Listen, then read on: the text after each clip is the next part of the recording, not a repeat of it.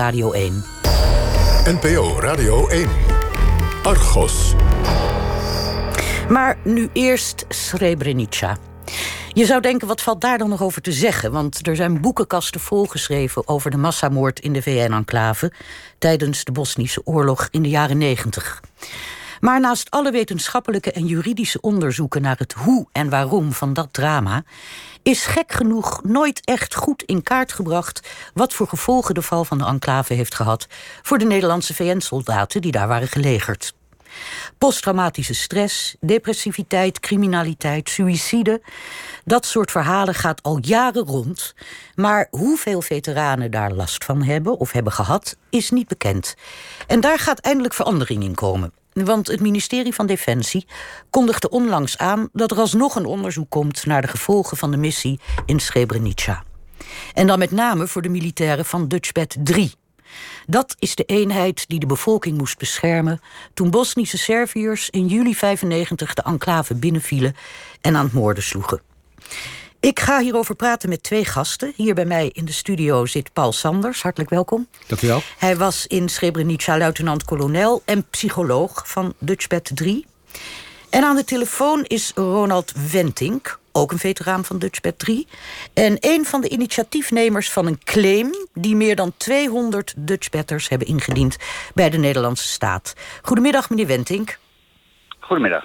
U bent op dit moment in Doren op een speciale bijeenkomst van het Veteraneninstituut. Wat gebeurt daar precies? Nee, dat klopt. Wij zijn inderdaad bezig met hoe de hulpverlening voor uh, veteranen in het algemeen verder verbeterd kan worden. Samen met het landelijk uh, zorgsysteem voor veteranen. Dus dat is inderdaad toevallig. En daarom kon ik nu helaas niet in de studio komen. Nee, maar buitengewoon toepasselijk. Fijn, dat u, fijn dat u zich even vrijmaakt. Um, het ministerie van Defensie gaat dus onderzoeken welke gevolgen het drama in Srebrenica heeft gehad. En nog steeds heeft voor de veteranen die daar zaten. Meneer Sanders, waarom komt het ministerie nu met dit onderzoek, denkt u? Uh, wat ik van begrepen heb, is dat ook initiatief is van uh, de werkgroep uh, Dutchbad 3. Mm -hmm. Die vorig jaar gesprekken hebben gevoerd met de premier Rutte... en met de minister van Defensie, Hennis Plaskaert. En in mijn, mijn optiek is dat zeg maar de, de aanzet geweest om met dit onderzoek te komen. Want ik, ik vraag dat, het is dus op hun verzoek... maar dit is natuurlijk niet het eerste verzoek. Er wordt toch al heel lang, veel langer gevraagd... misschien door individuelen en niet als groep... om, om, om nou ja, om onderzoek, ja. Uh, nou, daar kan ik weinig over zeggen. Ik kan wel zeggen dat er om hulp gevraagd is. Oké. Okay. Ja, ja. Meneer Wentink, heeft u enig idee uh, waarom het ministerie juist nu wel met dit onderzoek komt? Komt dat inderdaad door de Dutchbed 3-groep? Uh, de Dutchbed 3 werkgroep heeft inderdaad aangegeven in 2015 oktober... samen met minister Hennis en uh, uh, premier Rutte gevraagd om het onderzoek. Dus dat initiatief kwam zeker vanuit de Dutchbed 3 werkgroep. En wij zijn heel blij. wij hebben een goede samenwerking samen met de Dutchbed 3 werkgroep. Ehm, dat er daar eindelijk gehoor aan wordt gegeven. Dus wij steunen het onderzoek zeer. Oké. Okay. Um, meneer Sanders, u bent psycholoog. Denkt u dat het na al die tijd, na 23 jaar, eigenlijk nog zin heeft? Het is lang geleden. Ja, dan zul je toch moeten wachten wat de resultaten van het onderzoek opleveren. Oh, wat voorzichtig. Ja, is heel voorzichtig, ja. ja. Maar ik, ik, ik ga dus niet eh, zeg maar, al een voorschot nemen. Ik denk dat, dat uh, er is nu heb een verkennend onderzoek... Hè, door de heer Boslap, zeg maar, bij alle stakeholders. Op grond daarvan wordt uiteindelijk het onderzoek vraag geformuleerd. En dan hoop ik echt, en dat is heel voorzichtig misschien... maar ik ga niet het gas voor hun voeten wegmaaien... dan hoop ik dat het inderdaad uh, leidt tot ja, tot, tot, tot, tot, ja, tot goede resultaten. Kijk, het ministerie zegt, uh, uh, het onderzoek heeft zeker nog zin na zoveel tijd. Hm. Juist omdat een aandoening als PTSS, het posttraumatisch stresssyndroom of stoornis, zich bij veteranen heel vaak pas heel veel jaren later voordoet. Maar u heeft daar gezeten ten tijde van de missie. Ja. En ik kan me toch voorstellen dat u daar ter plekke ook al wel wat problemen heeft gezien bij soldaten. Uiteraard, u zit daar niet voor helemaal geen werk gehad. Nee, nee. ja. Dus het, uh, je kan je voorstellen dat de, de problemen zich onmiddellijk hebben voorgedaan... en niet pas zoveel jaren later de kop op hebben gestoken. Nou, posttraumatische stressstoornis heeft natuurlijk, uh, is inherent aan, aan, het woord natuurlijk, Post. enige tijd nodig hè, om te ontwikkelen. Wat je natuurlijk wel zag in enclave waren dus mensen die kampten met, met stressklachten. Uh, moet je dan aan denken? Dan moet je denken aan uh, zijn vrij structureel in- en doorslaapstoornissen. Je kan denken aan uh, problemen rondom met concentreren. Je kan denken aan problemen met agressie, prikkelbaarheid. Die dan niet eventjes, zeg maar, er is, maar eigenlijk voortdurend aanwezig is en heel snel kan ontbranden. dat soort klachten kwamen zeker, hè, zeker bij militairen in de enclave voor. Wat de missie, denk ik, heel speciaal maakt, is natuurlijk het einde van de missie. Ja, ja. Met de ellende van de vluchtelingen en, hè, en de val van de enclave. Hè, en, uh, en de onmacht hè, hm. waarmee mensen geconfronteerd werden. Men moest allemaal maar zien en zag het gebeuren, zeg maar. Men kon eigenlijk heel weinig doen. Meneer Wentink, u, uh, ik zei het al, heeft een claim ingediend bij de Nederlandse staat. En dat doet u met een groep die inmiddels uit meer dan 200 Dutchpad-veteranen bestaat. Waaruit bestaat die claim?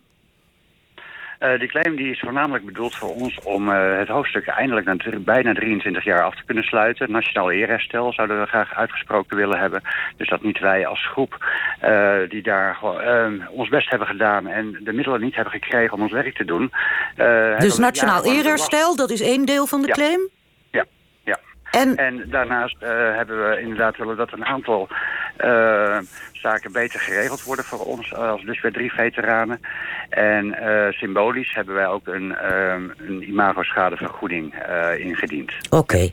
We, we gaan straks verder praten over die claim... maar laten we eerst gaan luisteren naar het verhaal van Edwin Bergman. Een Dutchbatter die behoorlijk vastliep... toen hij uit Srebrenica terugkeerde... naar het veilige, aangeharkte Nederland. Verslaggever Joline Kramer ging bij hem op bezoek.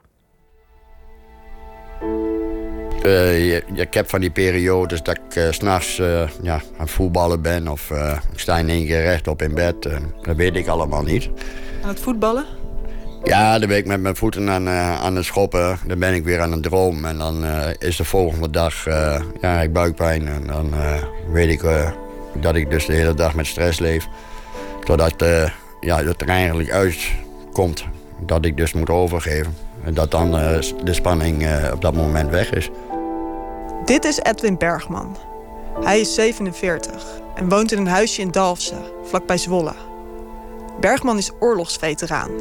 Hij was militair in Dutchbed 3, de groep militairen die namens de Verenigde Naties de moslim-enclave Srebrenica moest beschermen. Te vergeefs. In juli 1995 werden ze onder de voet gelopen door de Servische troepen onder leiding van Radko Mladic. En dat spookt bij Bergman nog steeds door het hoofd. Dus meestal als ik s'nachts uh, ja, aan het dromen ben, dat ik dus weer uh, terug in Srebrenica ben. En dan, uh, ja, dan ben ik aan het voetballen slaan. En, maar dat heb ik zelf niet door. En dan krijg ik meestal s morgens van mijn vrouw te horen dat ik weer ja, een nachtmerrie heb gehad. En dan, ja, dan is dus de hele dag ja, ben ik van streek. Hoe, gaat dat dan? Als Edwin s'nachts aan, het, aan het voetballen is? Uh, nou ja, je merkt aan hem als hij een slechte dag gehad heeft.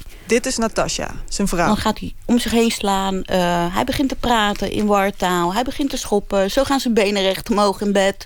Zo staat hij zelf rechtop in bed. En hij krijgt het zelf gewoon niet mee. En dan, dan, dan, dan, dan krijgt het niet mee, maar, maar ja, jij krijgt het wel mee. Ja, ik krijg het wel mee. En ik, ik weet dan ook meer dan de helft van de tijd... dan ga ik het bed uit, want anders ben ik s morgens gewoon bont en blauw.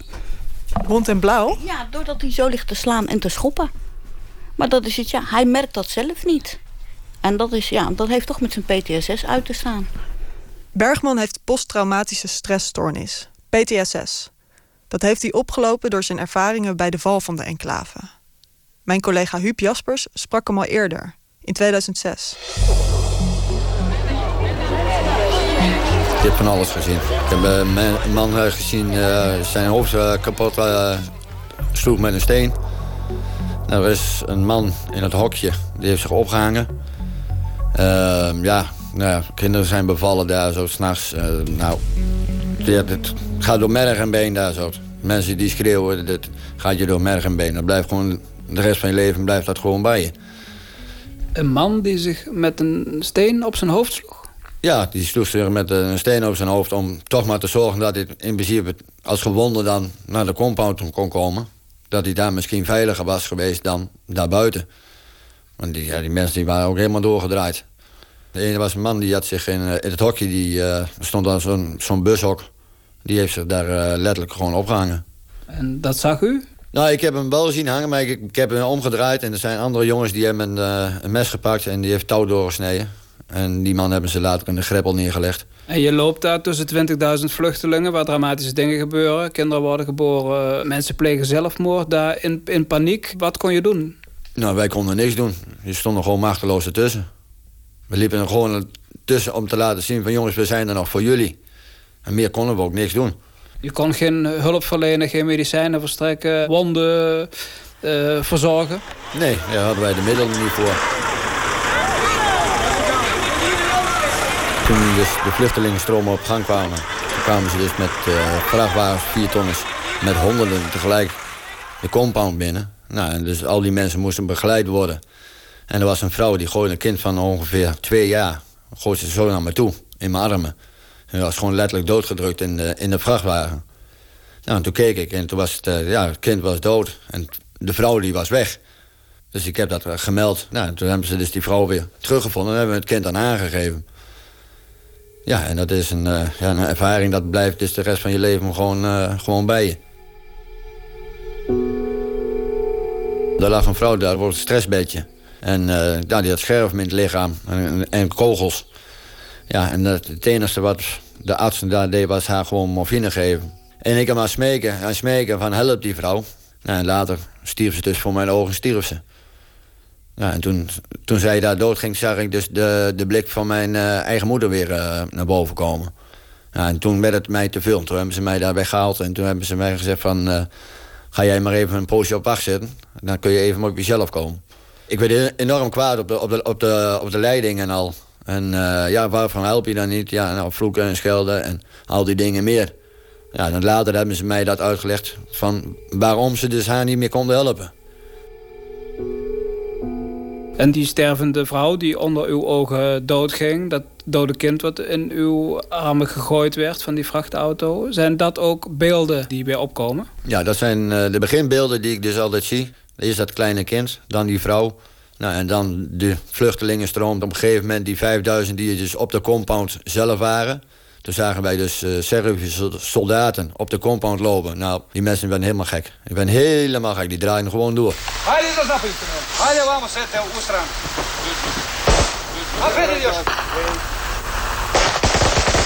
Later kregen wij dus te horen dat er dus uh, 7000 mannen, dan geen vrouwen, maar mannen, gewoon dood zijn geschoten. Daar heb ik een heel groot schuldgevoel bij. Want uh, ja, wat ze daar gedaan hebben, dat is gewoon uh, ja, niet met een pen te beschrijven. Maar u had er toch geen schuld aan? Nee, ik had er geen schuld aan, want wij wisten het niet eens dat er gebeurd is. En waarom voel je je dan toch uh, schuldig? Ja, je hebt toch een hele tijd met die mensen geleefd. En jullie waren er naartoe gegaan eigenlijk ook met de opdracht... om een beetje veiligheid voor die mensen te bieden? Ja, dat klopt. Wij uh, gingen met opdracht even voor de veiligheid voor die mensen. U zag de doodsangst in de gezichten van die, van die vluchtelingen. Had u zelf ook angst? Was u bang voor uw eigen leven? Ja, ik was behoorlijk bang voor mijn eigen leven. Want toen ik buiten stond, kreeg ik dus uh, letterlijk een, uh, een Klasnikov. De loop voor mijn ogen staan en die jongen die zegt van geef me je pencil. Dus mijn schermvest. Nou, ik zei, dat doe ik niet. In Engels. Nou, en toen laadde hij hem door. Ja, en toen had ik echt zoiets van, nou moet ik hem weggeven... anders dan ben ik zo meteen uh, het haasje. Nou, toen heb ik dus echt letterlijk de dood in de ogen gezien op dat moment. Is dat ook een beeld wat terugkomt, nu nog? Nou nee, dat beeld, dat, ja, het blijft me wel bij... maar het is niet zo dat het elke keer terugkomt. Dat niet. Dat dode kind in uw armen, dat is een intenser beeld geweest... dan die doorgeladen Kalashnikov tegen uw hoofd? Ja. Ja, dat klinkt misschien heel raar, maar op dat moment... Ja, dat kind, dat blijft altijd bij me. En die vrouw die op dat stressje ligt, dat blijft ook altijd bij me.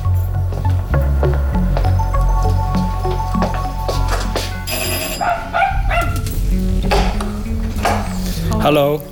Ik ben uh, Huub Jaspers van de VPRO en uh, wij zijn bezig met een uh, verhaal over Edwin. Zouden we u daar iets over mogen vragen? Ja, natuurlijk. U bent de buurvrouw van Edwin. wat is uw naam? Geke Leffes. 4 januari, weet u het nog, wat er toen gebeurde? Ja, dat weet ik nog heel goed. Ik kreeg een sms'je op mijn telefoon. En dat was kom en ik begreep onmiddellijk dat dat van Edwin uh, afkomstig was. Dat was één woord wat erin stond? Ja.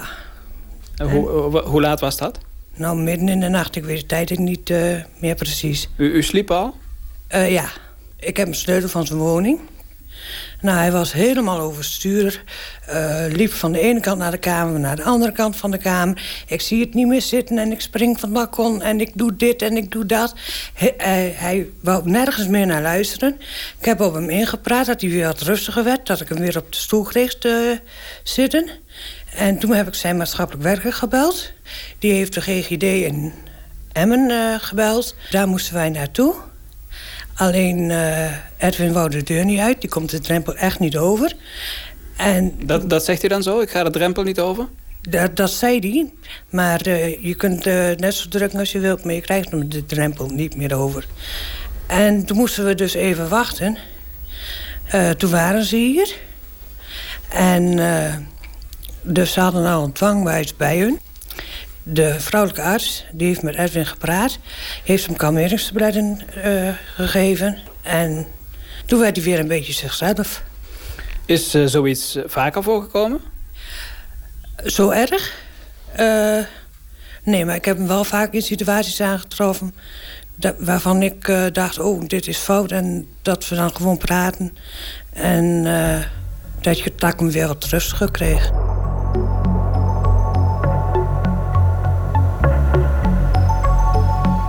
Hoe gaat het nu met Edwin? Uh, hij heeft nu een therapie. Is in behandeling. Maar ik kan niet zeggen dat het echt best met hem gaat. Hij gaat eigenlijk nog steeds achteruit in mijn ogen. Hij komt haast het huis niet meer uit. Uh, ziet tegen boodschappen doen aan. Uh, heeft liefst als hij ergens naartoe moet iemand met zich mee. Hij voelt zich eigenlijk alleen maar veilig in zijn eigen huisje. Vertelt hij dan waarom hij zich onveilig voelt... of waarom hij niet durft uh, naar buiten te gaan? Uh, ja, ik denk dat hij bang is voor wat hij zelf gaat doen. Als hij uh, in een menigte komt of in een situatie komt... die hij als hij niet meer aan kan. Hij is bang dat, dat zijn lontje te kort is? Uh, ja, en dat die mensen dan aanvalt of zo. Zit er agressie dan in hem? Ja, er zit heel veel agressie in hem. En dan maakt het niet uit wie die voor zich heeft. Maar hij staat alles om zich heen kort en klein. En waar komt die agressie vandaan dan? Dat heeft helemaal met zijn oorlogsverleden te maken. Dat was in 2006, 12 jaar geleden. Deze week zocht ik Edwin Bergman opnieuw op. Hoe gaat het nu met hem? Nou ja, het gaat ja, gestaagd, beter laat ik het zo zeggen. De ene keer is minder dan de andere keer. En uh, ja, ik heb ook uh, ja, een hele zware tijd achter de rug. En samen met mijn vrouw ook. En uh, nou ja, goed, mijn vrouw is dan helaas ziek. En ja, dus, het is gewoon alles bij elkaar pakken. En zorgen dat je, ja, ik zeg altijd maar dat je het overleeft. Alleen, ja, de ene dag wil het wel en de andere dag wil het niet. En dan zit ik de hele dag op de stoel of ik ga met, met de hond naar buiten toe. Dus nou ja, ik zit nou wel ik denk 20 jaar thuis. Het wil niet meer? Nou, qua werken wil niet meer. Ik kan die druk niet meer aan. Kijk, ze hebben het wel geprobeerd. Maar ja, stel voor dat ik ergens in, uh, in een fabriek werk... en ja, je tik onverwachts op mijn schouder. Ja, dan heb je kans dat ik bij je strot pak of uh, je krijgt een klap voor je Ja, en dan zit ik weer, maar ja, dan moet ik mij weer verantwoorden bij de uh, desbetreffende baas. Bergman leidt nog steeds onder de ervaringen van toen. Het speelt ook rond oud en nieuw, als er vuurwerk wordt afgestoken. Kijk, en als het onverwachts ja, een knal geeft, de meeste mensen die schrikken wel. Maar ja, goed, wij liggen meestal gelijk op de grond. Op de grond? Ja. Dat is, uh, dat, dat, het gevoel is dan uh, ja, dat er dus een mortier uh, af is gegaan. En ja, dan zoek je dekking. En dan ga je liggen en dan ja, hopen maar dat je niet geraakt wordt. Maar ja, goed, we zijn hier in Nederland. En ik moet eigenlijk in het hier en nu blijven. Maar ja, toen op dat moment zat ik dus uh, met mijn gedachten daar zo. En ja, dat, ja, dat duurt even voordat, uh, voordat die uh, spanning allemaal weer weg is. Want wat denk je dan? Nou, dan, ik, ik zit weer direct terug in de oorlog. Dat, ja, die, die, die, die mortiergranaten die zijn toen ook afgegaan. Ze zijn ook heel vlak bij ons neergevallen. En gelukkig hebben ze dus over ons heen geschoten, zeg maar. Maar uh, ja, dat zijn knallen die je uh, niet graag wil horen. Dat is net zoals uh, elke maand, de eerste maandag van de maand, het luchtalarm afgaat. Ja, dan moet ik in huis zijn. Want als ik dan op straat loop dan, of in een winkel loop, ja, dan, dan lig ik ook. En dan ligt u gewoon op de grond? Ja, dan ga ik plat liggen en dan zodra het alarm weer weg is, dan, ja, dan kom ik weer bij en dan ga ik gewoon verder met de dingen die ik eigenlijk moet doen.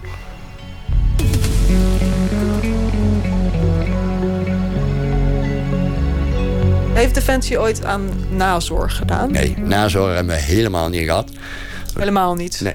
Defensie zegt zelf van we hebben vragenlijsten gestuurd naar de Dutchbatters toen ze terugkwamen. We hebben uh, wel aan nazorg gedaan, want we hebben ook gesprekken gevoerd met de militairen toen de tijd.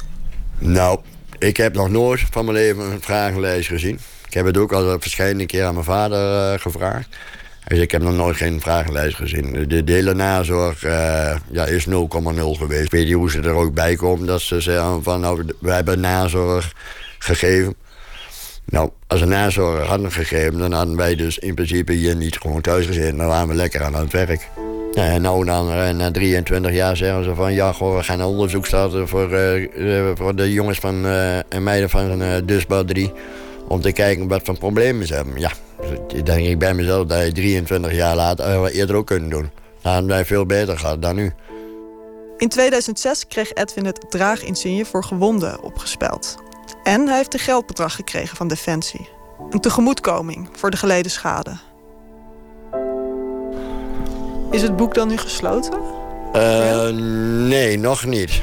Nog niet helemaal. Uh, wij willen dit jaar met z'n tweeën nog terug.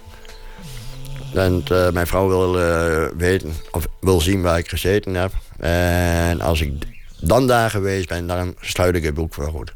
Het wordt tijd dat hij vooruit gaat kijken. En niet continu terug gaat naar zijn verleden. En dan, dan helpt het om naar Srebrenica te gaan met z'n tweeën? Ja, hij kan mij laten zien waar hij gezeten heeft. En ik kan me dan een beeld gaan proberen te vormen... over wat zij hebben meegemaakt. Dus dan wordt voor mij ook een stukje makkelijker om hem te begrijpen. Want dat is af en toe gewoon heel moeilijk.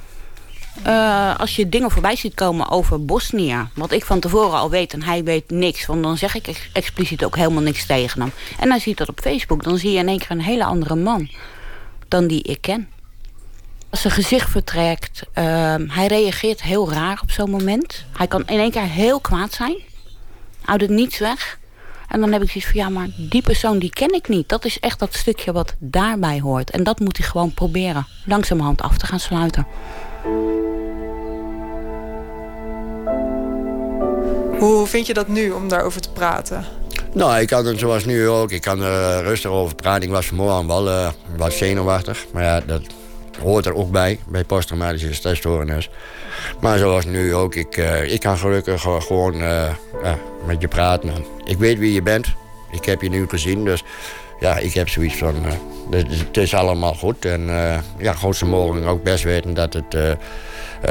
ja, bijna 23 jaar... Ja, het is 23 jaar geleden. En ja, hoe ik nu ben en hoe ik voor die tijd was. Dus ja, ik, ik, kan er gewoon rustig over praten. Dus ik ga straks wel even met het hondje naar buiten en mijn hoofd even weer leeg te gooien. Nou, en dan gaan we gewoon met de dagelijkse dingen verder wat we moeten doen. Dus uh, nee. Ik heb ook geen buik, uh, buikpijn nu op dit moment. dat kan nog komen? Ja, nou, dat kan, kan nog komen. Ik denk dat het vanavond uh, komt. Of, of morgen vroeg. Of vannacht, dat kan ook nog. En ja, dan neem ik meestal een grote slok cola. Ja, en dan dan ga ik naar de wc en dan moet ik overgeven. Om alle spanning eruit te halen. Nou, als dat weg is, die spanning, dan, uh, nou, dan kan ik gewoon rustig weer naar bed en dan is het goed.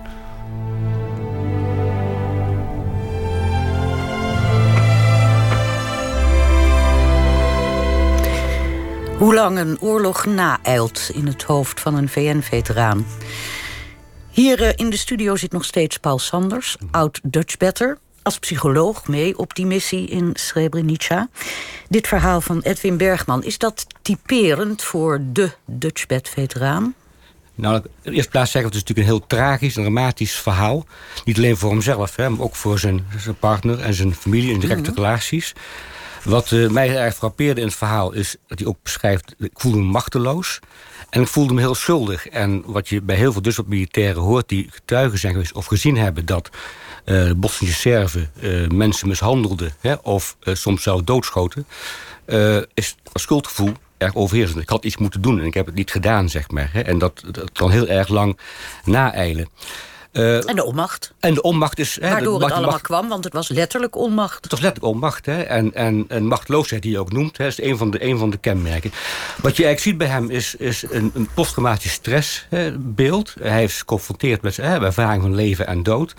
Uh, de dood van een baby. Uh, een mevrouw die overlijdt en die aan zijn moeder doet denken. Een man die zichzelf opgehangen heeft. En heeft er niks aan kunnen doen. Heeft, heeft moeten zien en moeten ondergaan. En dat is vaak heel zwaar. Hè. Het feit dat je geen controle hebt, dat is vaak heel erg belastend. En zeker voor militairen, eh, die juist graag controle willen hebben. Wat, je, wat hij verder ook noemt, hij heeft ook doodsangst gehad. Hij heeft dus gedacht van, ik overleef dit bij wijze van spreken niet. En dat zijn ervaringen die ook heel veel afschuw oproepen. Het zijn nare ervaringen, afschuwelijke ervaringen om, om mee te maken. Wat hij verder aangeeft, hè, is dat hij nog steeds hè, kampt met herbelevingen. Bijvoorbeeld als hij vuurwerk hoort, hè, oudjaar en nieuwjaar, dat is vaak heel erg belastend. Hè, en dan zie je ook dat hij als het ware weer, net, als, net alsof hij weer terug is in Bosnië. Dat is iets anders dan een herinnering. Een herinnering weet je van, hé, hey, dat is geweest, het is een herinnering. Maar bij herbeleving, bij letterlijk... Het is een tastbare ervaring. Je bent letterlijk weer terug in de hmm. situatie. Of het weer opnieuw gebeurt, dat betekent ook alle arousal die je lichamelijk ervaart... komt er als het ware ook weer naar boven toe.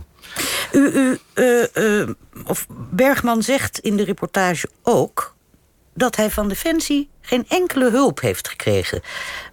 Hoe, hoe kunt u dat verklaren? U als psycholoog die lang bij Defensie heeft ik, gewerkt. Ik, ik, kan het niet verklaren. Uh, wat, ik, wat, ik, wat ik signaleer is, hij heeft wel een dig. Hè? Dus hij, hij, is erkend als, als, als... Wat is een dig? Een je gewonden en dat is eigenlijk een, een, erkenning van het feit dat je of lichamelijk of psychisch gewond bent. Maar dat krijg je niet zomaar. dat betekent dat je toch zeg maar, een traject ingaat waarin je beoordeeld gaat worden. Dus daarin zijn ook psychiaters betrokken. Er wordt dus echt naar je gekeken, denk ik. Dat is één. Het tweede is, er heeft ook een tegemoetkoming van Defensie. Ik weet niet of dat een militair invaliditeitspensioen is of iets anders. Maar ook dat krijg je niet zomaar. Dus er is wel iets gebeurd in de periode na zijn terugkeer uit, uh, uit Joegoslavië. Mhm. Eh, maar dat klinkt, uh, natuurlijk, er zal wat gebeurd zijn... maar het klinkt ehm, een beetje als, als tekentafelhulp. Of we hebben gedaan wat er gedaan moet worden volgens de regels... maar is kennelijk niet waar deze mensen op zitten te wachten. Nou, ik denk niet dat dat de intentie van de hulpverlening is. Het zal, het zal niet de intentie zijn. het is hoe het uitwerkt, hè? En dus hoe hij het ervaren heeft en uh, Defensie heeft natuurlijk een heel hulpverleningstraject zeg maar op, op stapel gezet. En dat is niet van deze tijd alleen. Dat is al 90 jaar al gestart. Zeg maar, de fundament van de huidige hulpverlening... hoe we omgaan met mensen op uitzending is toen al gelegd. En je kan voor, ja, voor, het, voor, voor het gemak kan je die uitzending in drie periodes indelen. In een voorstadium, zeg maar, de voorbereiding, tijdens de uitzending en na de uitzending. Wat we in de voorbereiding doen, is dat we de militairen allemaal vertellen in lessen wat stress is, hoe je met stress om kan gaan, wat een trauma is, hè, hoe je een trauma kan herkennen.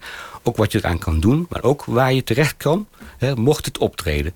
De kaderleden zijn dus de commandanten zeg maar, van die militairen. Die krijgen nog eens aparte trainingen en hoe om te gaan hè, met je eigen mannen of vrouwen die iets hebben meegemaakt omdat niet altijd psycholoog ter plaatse is... moet zoals die eerste opvang gedaan worden door de kaderleden zelf. Daarnaast als het derde stapje is nog een thuisfront informatiedag... waarbij ook het thuisfront uitdrukkelijk geïnformeerd wordt... over alle hulpverleningsmogelijkheden die er zijn... over wat je als thuisfront kan ervaren... als, als, je, als je dierbaar op uitzending is... hoe daarmee om te gaan en waar je dus ook terecht kan voor hulpverlening. Um, aan de telefoon vanuit Doren is ook nog steeds oud-Dutchbetter Ronald Wentink. Meneer Wentink, u hoort het verhaal van meneer Sanders... en uh, uh, dat over, over de hulp die er volgens hem dus wel degelijk... vanuit Defensie geweest is. Reageert u daar eens op? Nou, de hulpverlening, uh, ik denk dat de heer Sanders meer doelt op de hulp, huidige hulpverlening. De huidige hulpverlening is niet te vergelijken met de hulpverlening die wij toen hadden. Hè. Toen wij toen terugkwamen vanuit het gebied, zoals Edwin Bergman ook al aangaf. Ja, uh, hij heeft geen vragenlijst gezien. Wij zijn toen vijf weken op vakantie gestuurd. En bij terugkomst mochten we nog een paar weken extra genieten van verlof. Want we hadden toch wel een hele bijzondere uitzending meegemaakt. Maar er was niet echt sprake toen van hulpverlening. En dat kan ik zelf ook beamen. Die heb ik ook niet gehad pas veel later. Um, en op het moment dat ik hulp ben gaan vragen in 2012, 13 ja, toen was er zoals sprake van ehm, dat er een veteranenloket in oprichting was. En tegenwoordig is dat heel, een heel ander verhaal gelukkig dan toen. In onze tijd was daar toen nog geen sprake van. Hmm. In 2012 heeft u uw eerste noodkreet geuit over uzelf. En u, u vertelde dat, dat, dat toen uiteindelijk nog tot 2015 heeft geduurd... voordat u echt een hulpverleningstraject inging... om dat vreselijke woord maar te gebruiken. Uh, ja. Nou ja, goed, ik ben blij dat die hulpverlening voor mij op tijd is geweest. Laten we eerlijk zijn. Hè? Dus voor sommige jongens en over mij eh, zijn, uh, is die hulp te, te laat gekomen. Um, dus ik ben blij dat ik in ieder geval, ja, beter later nooit, toch hulp heb gehad... waardoor ik er beter mee om kan gaan. En daardoor is voor mij ook, net zoals me, ik net ook begrepen heb van, van Bergman... is ook het leefbaarder geworden. Je kunt er beter mee omgaan. En dat is ook heel belangrijk. En, ja. maar in die tijd was daar toen nog geen sprake van, van die, van die hulp. U vertelde, meneer Wentink, aan het begin van de uitzending... dat u met meer dan 200 Dutchbed-veteranen een claim heeft ingediend... bij de Nederlandse staat. U wilt nationaal eerherstel, hè, dat zei u. Nou herinner ik me dat uh, toenmalig uh, minister van Defensie Hennis... dat was denk ik twee jaar geleden, 2016, heeft gezegd dat de Dutchbed-soldaten hebben geprobeerd om onder werkelijk onmogelijke omstandigheden hun taak zo goed mogelijk uit te voeren. En ze sprak over een opdracht die reeds op voorhand onuitvoerbaar was. Is, is daarmee niet voldoende gezegd in uw ogen? Uh, nou, dat is zeker. Dat draagt absoluut bij tot een stuk, uh, in ieder geval voldoening bij ons, dat, uh, dat zij dat heeft uitgesproken inderdaad. Daar, daar, daar waren we erg positief over verrast inderdaad. Maar wij mhm. willen inderdaad ook graag dat uh, de verantwoordelijkheid genomen wordt. Gewoon uh, dat er uitgesproken wordt door de Tweede Kamer. Dat uh, wij inderdaad daar uh, ja, geen, uh, wij hebben jarenlang de schuldenlast op ons gedragen. Hè. We zijn in de media zijn we jarenlang beschreven en bestempeld als Dutchbed 3 was laf. Dutchbed 3 heeft niet ingegrepen.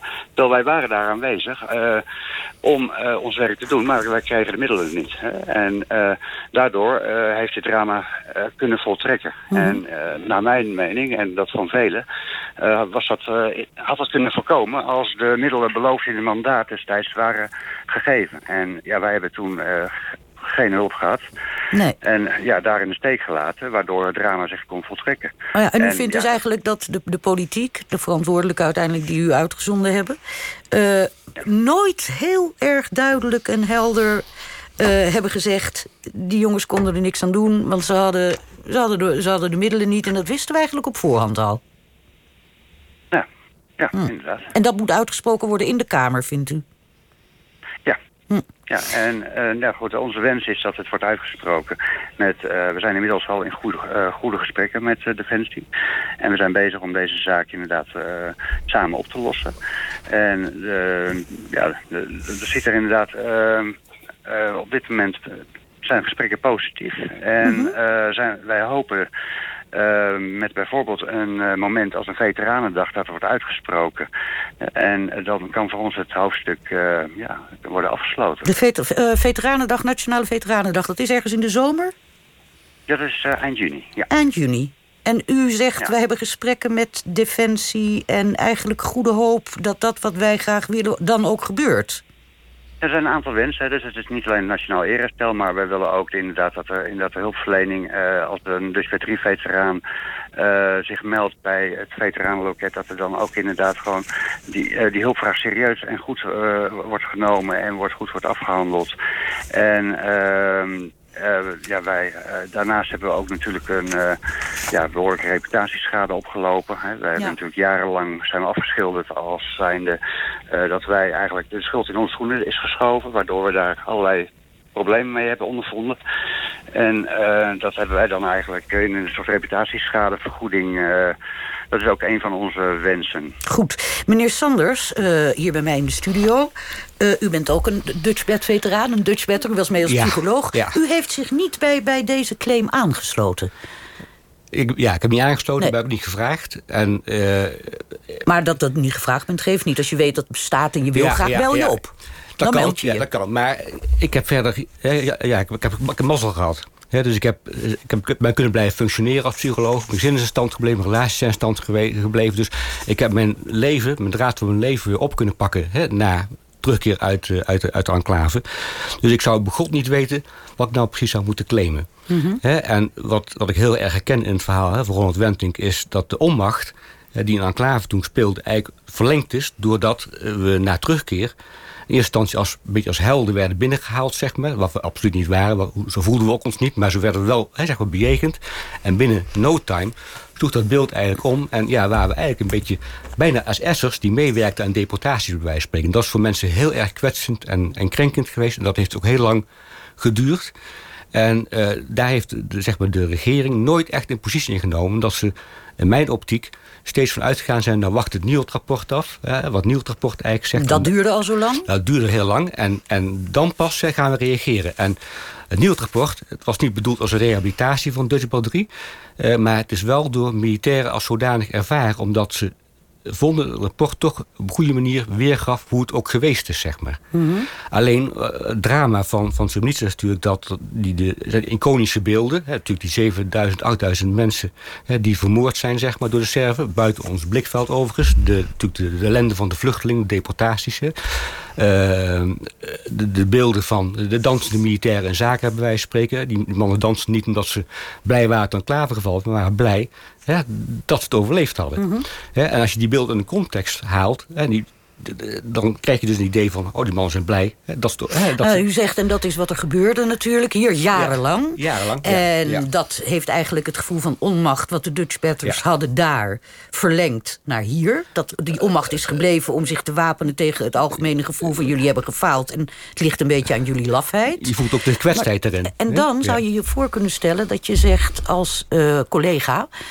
ja, die claim dat geld, dat vind ik om niks... maar dat er duidelijker wordt uitgesproken naar die veteranen. Eh, jongens, mea culpa, mea maxima culpa... en het is niet jullie schuld geweest. Daar zou je je toch wel bij aan kunnen sluiten. Uiteraard. Hè. Uiteraard kan ik daarbij aansluiten. Alleen hoop ik dat het echt inderdaad dan ook voor die mensen... Een gesloten- de ruimte biedt hè, om weer verder te gaan met hun leven. Hè, en het leven op te pakken, zeg maar. En eh, het, zeg maar, het hoofdstuk Srebrenica toch een beetje achter zich te laten. Ja. Dat zou ik ze wel graag willen gunnen, ja. Goed, Paul Sanders, hartelijk bedankt. Meneer Wentink in Doren ook hartelijk bedankt. En we kijken met u mee en met u uit naar Veteranendag. Wie weet wat zich dan afspeelt.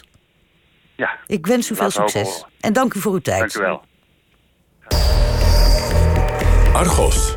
De boeken.